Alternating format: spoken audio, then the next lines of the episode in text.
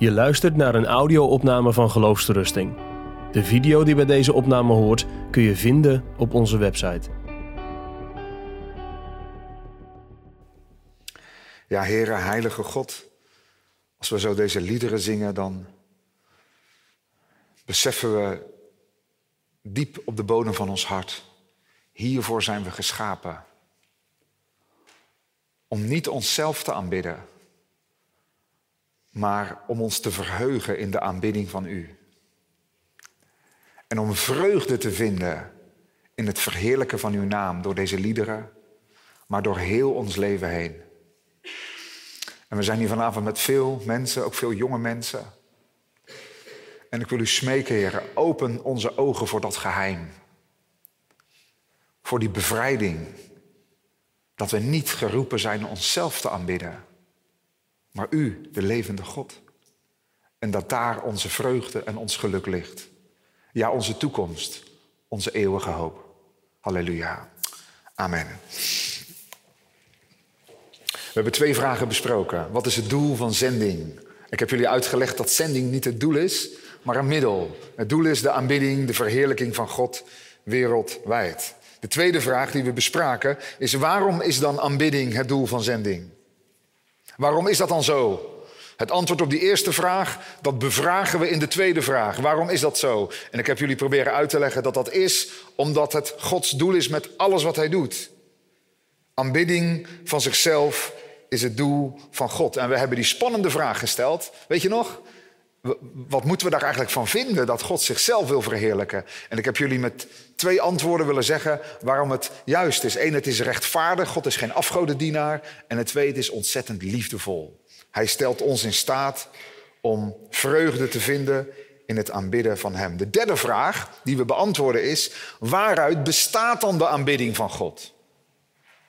Oké, wat is dan die aanbidding? Wat is het hart van die aanbidding? En dat brengt ons eigenlijk bij de kern van de theologie van de boodschap van John Piper. Ik zou jullie echt aanraden om dat boek, als je het nog niet hebt, om te kopen. Um, ik heb dat nou, de achterliggende jaren meerdere keer gelezen. Eerst was het in het Engels, nu is het gelukkig ook in het Nederlands. Maar die boodschap, um, dat, duurt dat duurt lang voordat die landen. In ieder geval bij mij. Misschien gaat het bij jou wat sneller. Um, maar eigenlijk zit hier de kern van zijn boodschap. Wat is nu dan de aanbidding van God? Wij zijn geneigd om te zeggen, dat is liederen zingen. Aanbidding is liederen zingen. Psalmen zingen. Met orgel, met piano. Psalmen, lofzangen, geestelijke liederen. Welke liederen het ook zijn, maar dat is aanbidding. Maar eigenlijk is dat, dat maar een heel klein deel van aanbidding. Zeker, wat, wat we net deden met elkaar. Complimenten trouwens voor de, voor de begeleiding. Heel fijn dat jullie dat doen. Dat helpt ons echt om God te aanbidden. Maar aanbidding is meer dan liederen zingen. Je zou het zo kunnen zeggen: aanbidding is een leven tot eer van God. Doordat je in Hem, in alle omstandigheden, geheel tevreden bent. In alle omstandigheden is God je schat. Heb je genoeg aan Hem? Richt je je blik op Hem? En hebben jullie ooit gehoord van de Copernicaanse revolutie? Ik heb het vast ooit op school gehad in klas 2, 3 of 4, maar het is waarschijnlijk, zoals meer dingen, langs mij heen gegaan. Um, maar later ben ik het een beetje gaan begrijpen. De Copernicaanse revolutie had te maken met Copernicus. Weet je wat hij ontdekte? Hij ontdekte dat de zon niet om de aarde draait, maar de aarde om de zon. Jarenlang, eeuwenlang had men gedacht, de aarde, planeet aarde, is het centrum van alle dingen. Wij staan daar stil en alles draait om ons heen, ook die zon. Je zou kunnen zeggen, die zon bestaat voor ons. Die zon die werkt voor ons. En wij zijn het centrum. Nou, die Copernicus ontdekte dat het andersom was. Hij zegt, dit is helemaal niet waar. Het centrum van ons melkwegstelsel is niet planeet aarde, maar het is de zon. En om de zon draaien de planeten, waaronder onze planeet. En men noemde dat eigenlijk een, een soort uh, revolutie in het denken van de mensen, vooral van de natuurkundigen natuurlijk. Het was een paradigma shift. Misschien ken je dat woord wel. Ze moesten heel anders gaan denken. En weet je, eigenlijk hebben wij ook een geestelijke Copernicaanse revolutie nodig. ons zondige hart en de zondige wereld, en ook helaas heel veel elementen in de kerk, vertellen jou en mij dat het gaat om jou. Dat het gaat om jou. Dat, dat kan heel, heel vrolijk zijn. Heel vrolijk in de kerk. Misschien is dat niet jouw kerksoort waar je uitkomt, maar dan denk je, nou, het gaat alleen maar om mij. Alleen maar liederen waar het woordje ik het meest gebruikte woord is. Maar het kan ook heel gereformeerd, heel bevindelijk zijn. Dat je alleen maar in de kerkbank zit om te zeggen, oh Heer, zou er vandaag één woordje voor mij bij zijn? Je komt helemaal niet in de kerk om God te aanbidden. Je komt om iets te ontvangen. God als de grote dienaar die jou alstublieft iets zou moeten geven. Ik zeg je vanavond, dan eigenlijk begrijp je dan niet het doel van je leven. Dan heb je die Copernicaanse revolutie nodig. Dat je op zondagmorgen en ook op vanavond kom je niet allereerst om iets te ontvangen, je komt om iets te geven. Wat je eigenlijk doet is niet wat gaat de zon mij geven, want de zon draait om mij heen, dat is dan God. Maar het is andersom, is dat je zegt, we komen daar samen rondom de zon. De Heer Jezus is de zonne der gerechtigheid. God de Vader is de zon van de heerlijkheid. En we kijken naar Hem en ons leventje, ook dat van jou, dat draait zich gewoon om de zon af. Het gaat niet om mij, het gaat om God. Weet je, er zijn twee voordelen aan deze Copernicaanse revolutie. Eén is, dan krijgt God de centrale plaats, dan krijgt hij de centrale eer. En twee is, en dat is, dat is een heel mooi bijkomend voordeel, jij en ik worden bevrijd van onszelf. Want wat zijn we hopeloos met onszelf bezig soms? Of jij niet? Projecteer ik nu mijn probleem op jou? Excuses. Maar ik meen, als ik een beetje om me heen kijk, ik werk veel met jonge mensen, wij zijn in onze cultuur geobsedeerd met zelf. Het draait alleen maar om mij en om mijn verlangens en ik word er doodmoe van.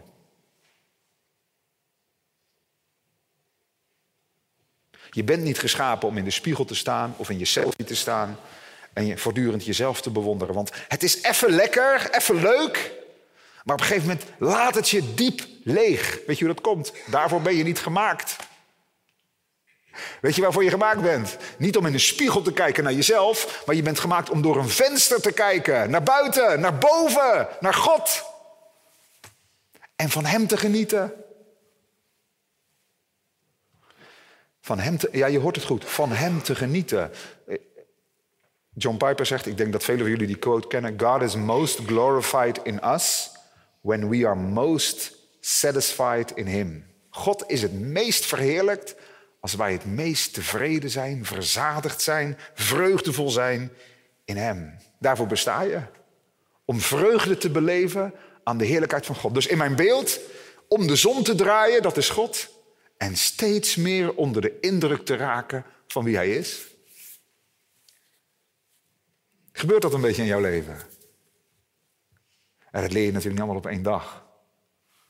Is, dat, dat is elke dag een paar stapjes vooruit en weer een stapje achteruit. Maar dat je steeds meer gaat begrijpen, it's not about me. It's about him. En dat is maar goed ook. Goed, ik ga weer even een vraag stellen aan je.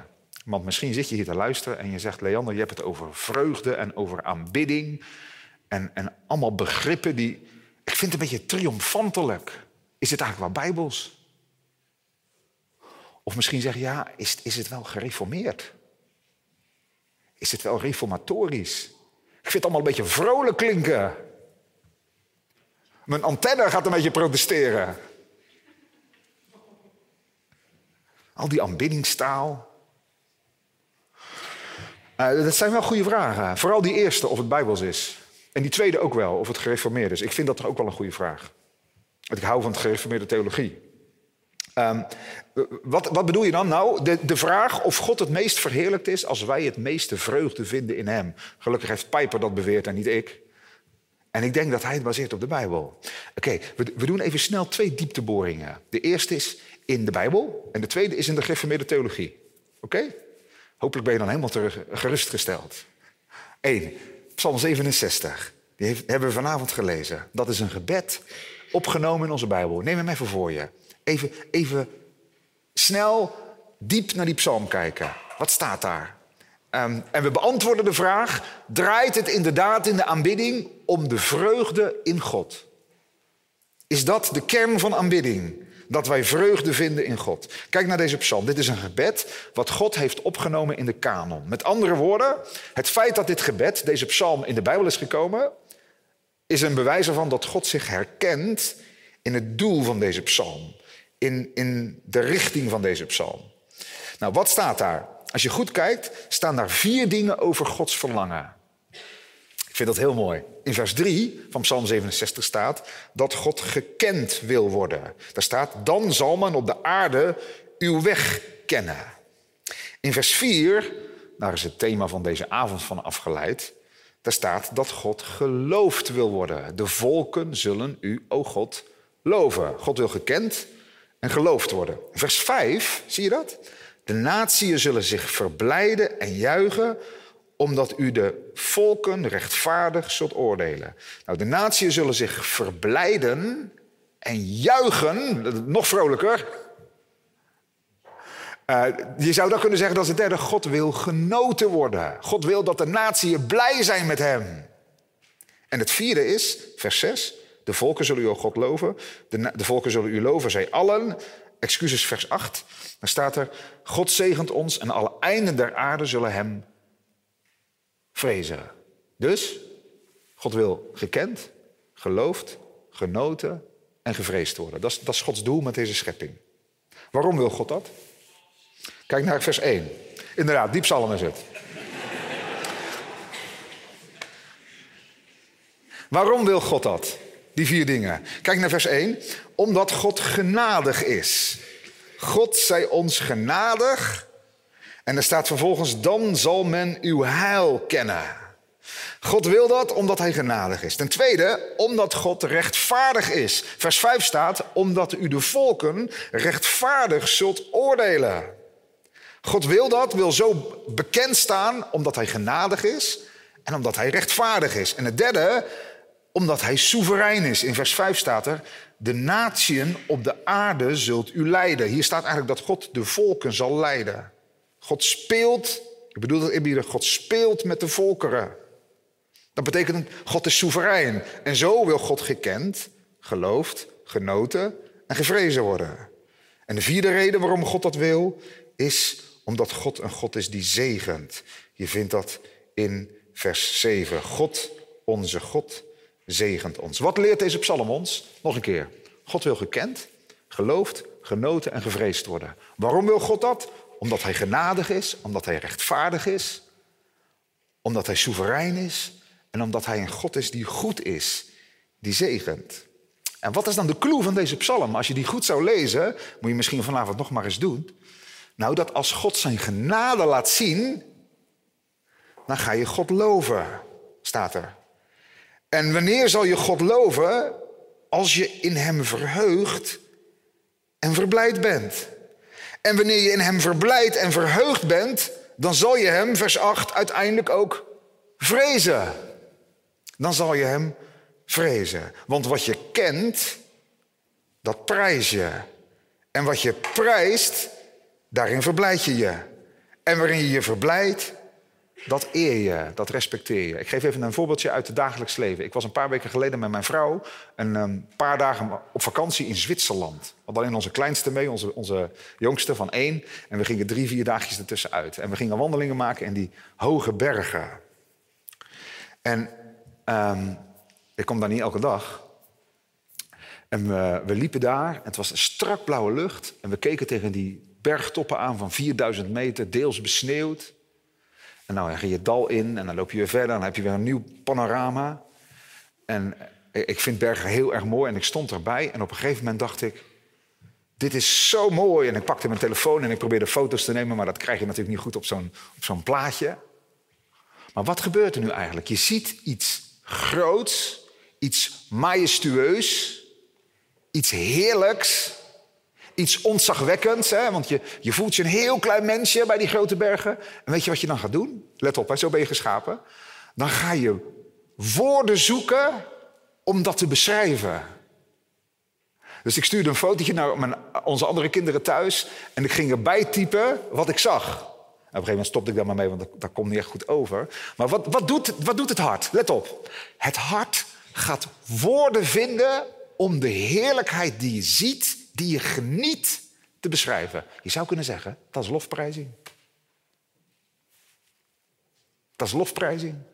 Je kijkt naar die berg en zegt, kijk die steile wand en die witte sneeuw en die, die gletsjer daarvan onder. En je zoekt en je speurt eigenlijk naar die heerlijkheid en je ziel dringt het in. Je zegt, wauw, het is echt heel mooi.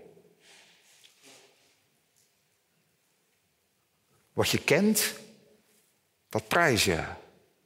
Daarin verblijd je je en je eert en respecteert hem, want je staat erbij en je denkt, dit is heel erg groot. Ik ben maar een heel klein mannetje vergeleken met die berg. Eigenlijk is dat met God ook zo.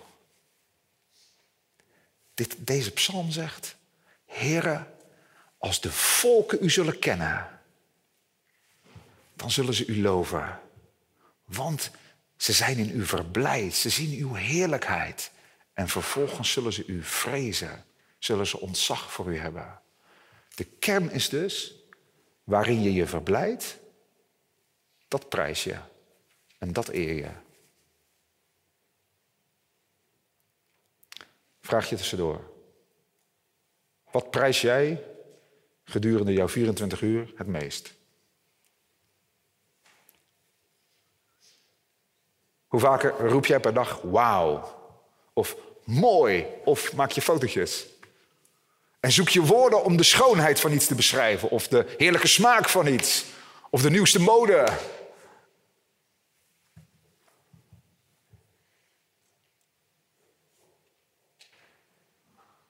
Op Insta en op heel veel social media wordt er iets gepost en dan wordt daarop gereageerd. Hè? Bijvoorbeeld er wordt geprezen. Is eigenlijk een vorm van lofprijs. Weet je wat Gods doel is? Dat je dat met Hem doet. En ik bedoel dat niet goedkoop. Dat je zijn glorie ziet, nog meer dan die berg. Die berg is nog maar één dingetje die God geschapen heeft.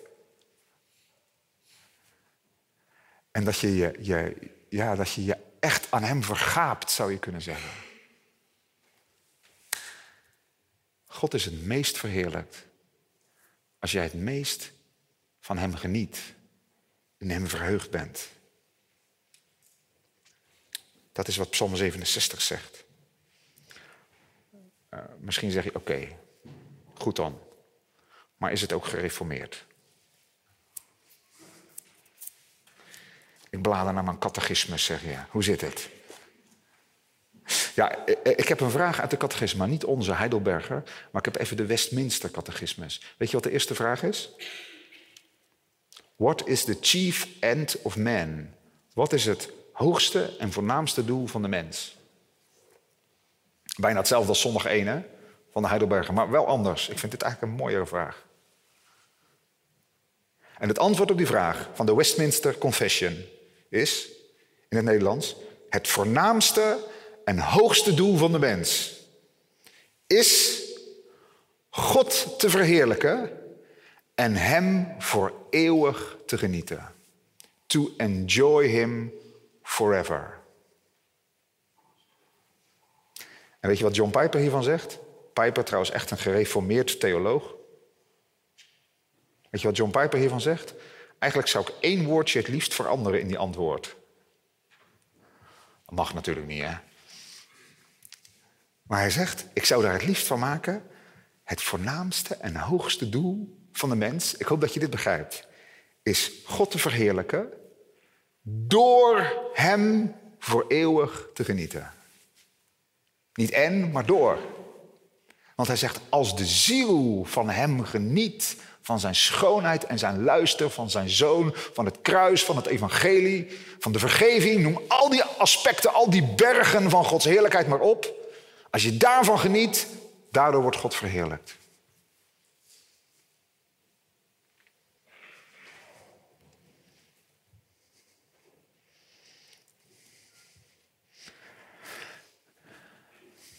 En ik zeg je vanavond, als je God niet prijst, dan prijs je altijd iets anders. Weet je hoe dat komt? Je bent zo geschapen. God heeft de eeuwigheid in jouw hart gelegd. Je bent als een aanbidder geboren. Misschien heb je niet zoveel met het woord aanbidding, maar ik zeg je vanavond toch, je bent als een aanbidder geboren. Je aanbidt altijd iets. Jouw hart heeft een altaar nodig. En je zal altijd ergens voor knielen. En als je niet God aanbidt, dan aanbid je wat anders. Weet je waarom? Je moet iets prijzen. Zo zit je in elkaar. Je hebt een gat in je hart. En jouw hart zoekt iets daarin dat gat te stoppen. Waar je je aan kan vergapen. Waar je, wat je kan prijzen. En daarom is het echt zo. Alle wereldgodsdiensten zijn in die zin parodieën op de aanbidding van de enige God van Israël. Het is afgoderij. Als je helemaal gek bent van jezelf, of gek bent van je auto, of gek bent van je baan, of gek bent van je uiterlijk, of gek bent van je man, of gek bent van je kinderen, of gek bent van je bediening, of gek bent van je huis, of gek bent van je studieresultaten,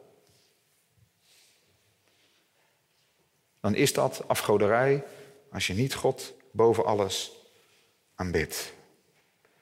Zo zijn we gemaakt. En je bent gemaakt om dat verlangen van aanbidding op God te richten. De vraag was, waaruit bestaat de aanbidding van God?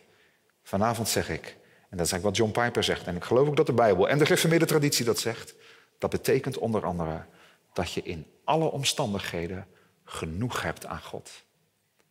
Van God geniet, vreugde vindt in Hem, tevreden bent met Hem, Hem bewondert, Hem koestert. Dat is wat de Bijbel zegt.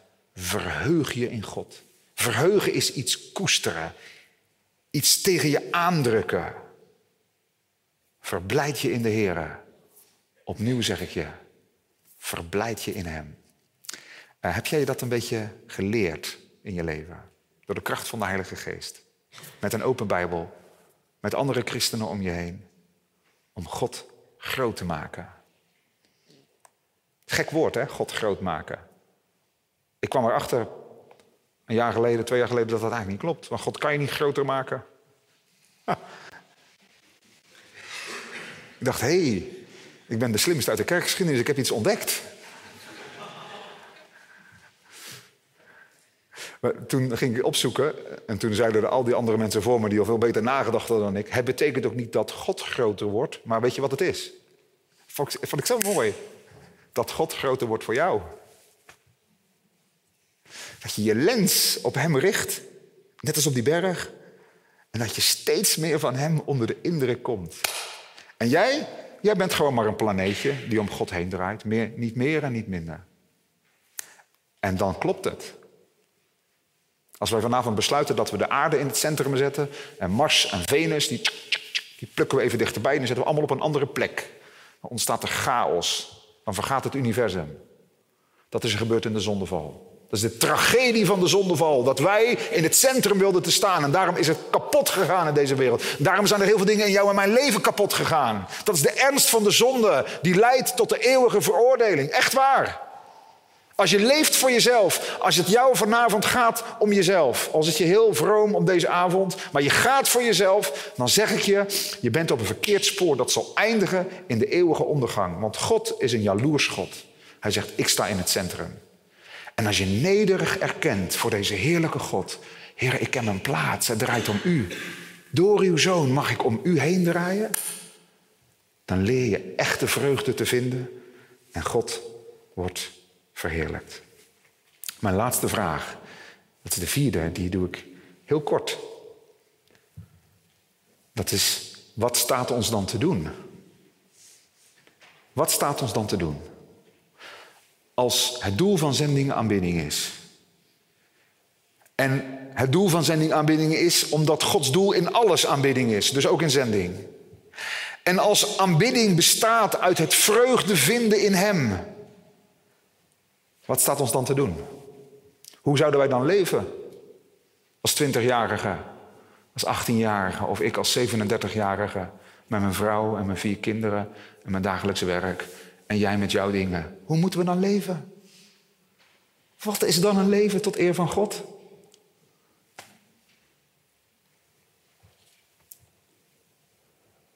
Ik zeg twee dingen. Eén is, vind vreugde in God. Jaag naar vreugde. Ik bedoel, Lees je Bijbel. Ga op je knieën.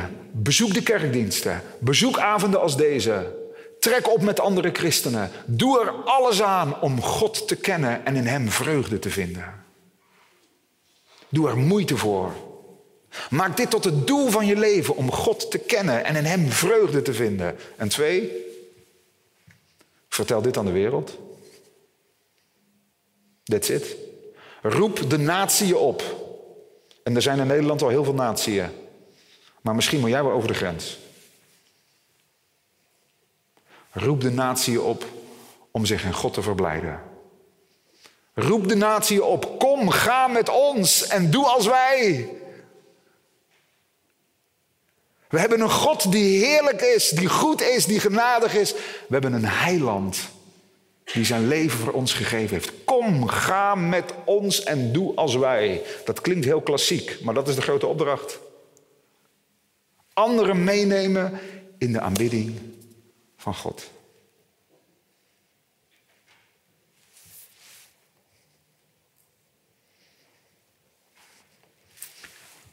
En straks dan? Als alles een einde krijgt en het moment daar is dat de plannen van God tot voltooiing komen, wat dan? Wat dan? Nou dit. Dan gaan al die mensen, al die jongeren die op aarde geleerd hebben zich aan God te verheugen en aan Hem genoeg te hebben, op Hem te vertrouwen. Weet je wat die gaan doen? Die gaan rondom de troon staan. Die vallen op hun gezicht. Echt waar. En tot in eeuwigheid. Ik kan het niet bevatten. Daar loop ik tegen een plafond aan in mijn denken. Hoe lang is dat? Als ik zeg 20.000 jaar, dan is dat een milliseconde van de werkelijkheid.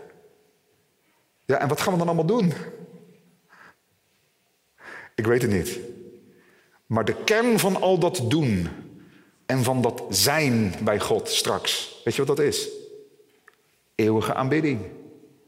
Dat is het doel, straks. En ook nu. Hoor je erbij?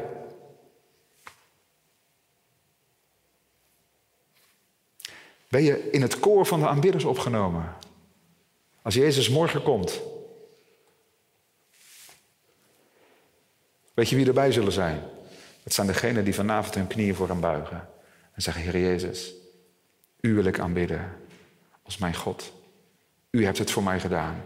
Ik kniel eenvoudig neer. En ik geef mijn leven in uw handen. En ik wil voor u leven. Neem mijn leven. Laat het, Heer. En zolang u nog niet komt, laat mij iemand zijn die anderen oproept zich in God te verheugen. Laten we even stil zijn en samen danken. Heer Jezus,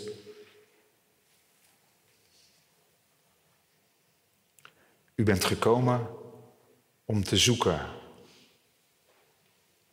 ook vanavond, wat verloren is. Maar niet alleen om te zoeken, ook om zalig te maken, te redden. En dat niet als eindstation, maar met als doel dat wij de eeuwige God zouden aanbidden en ons in Hem verheugen. Heer, u ziet ons hart. U weet of ons hart een tempel van de levende God is of een tempel van de afgoden. In dat laatste geval zegt u tot ons, geef mij je hart. Bekeer je. Wend je af van de afgoden. Draai niet langer om jezelf heen maar verheerlijk God. Kom tot Hem. Vertrouw op Hem. En je ziel zal leven. Je zult vreugde scheppen. En voor eeuwig genieten van wie Hij is. Heer, hier op aarde is dat nog door de pijn en het verdriet en de moeite heen. Vaak huilen we ook nog. En zijn we in de war. Maar juist dan mogen we met Habakkuk zeggen: Ik zal mij in de Heer verblijden. Ook al is de stal leeg, is er geen vrucht meer aan de olijfstok. Is alles leeg in mijn leven? Nochtans, ik zal in de Heer van vreugde opspringen, mij verblijden in de God van mijn heil. Ik bid, Heer, dat dat het geheim van al deze mensen mag zijn en ook van mij, zodat U wordt verheerlijkt, hier en over heel de wereld. In Jezus' naam. Amen. Je luistert naar een podcast van Geloofsterusting. Wil je meer luisteren, lezen of bekijken? Steun dan ons werk en ga naar de website geloofsterusting.nl.